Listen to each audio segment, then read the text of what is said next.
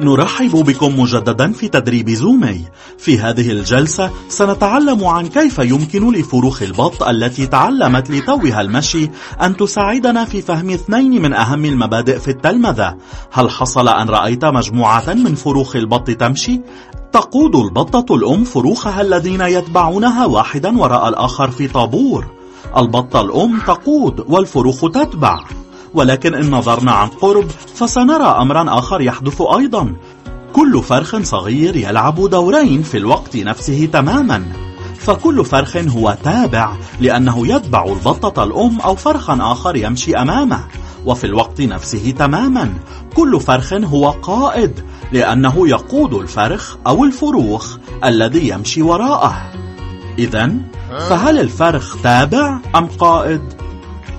إنه كلا الأمرين. ولهذا فإن البط الذي يمشي صورة ممتازة للتلمذة. يريد الله أن تنمو عائلته كثيرا. ولهذا يتوقع أن يكون كل تابع قائد وكل مؤمن مشاركا بالبشارة وكل تلميذ متلمذا في الوقت نفسه تماما. أحد الفخوخ التي نقع فيها كتلاميذ ومتلمذين هو الاعتقاد الخاطئ بأن علينا أن نعرف كل شيء قبل أن نتحدث ونشارك بأي شيء ولكن التلمذة لا تحصل هكذا. التلمذة كفروخ البط فحتى يصير التلميذ قائدا لا ينبغي له أن يعرف كل شيء. يريد الله أن تنمو عائلته في الأمانة ولهذا يتوقع أن يكون كل قائد تابعا وكل مشارك مؤمنا وكل متلمذ تلميذا في الوقت نفسه. وثمة فخ آخر نقع فيه وهو الاعتقاد الخاطئ بأن شخصا ما في مكان ما يعرف كل شيء فإن عرفناه وتبعناه نكون في وضع سليم.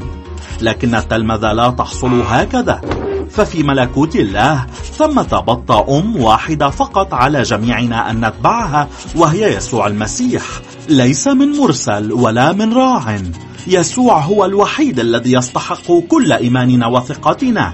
سيكون هناك دائما شخص أقرب إلى يسوع يمكننا أن نتبعه وسيكون هناك شخص أبعد عن يسوع يمكننا أن نقوده لكن مهما كان مكاننا ينبغي أن تكون عيوننا وقلوبنا مركزة على يسوع.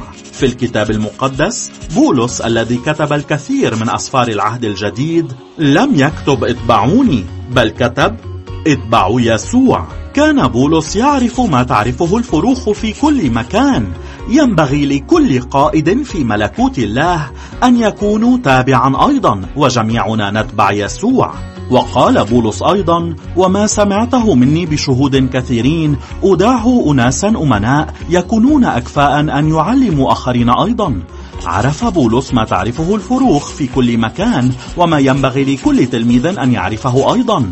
ينبغي لكل تابع في ملكوت الله أن يكون قائدا مثل يسوع. إن أردت أن ترى عائلة الله تنمو وتزداد في الأمانة ففكر بأن تتلمذ بنمط الفروخ. صر تابعا وقائدا في الوقت نفسه تماما.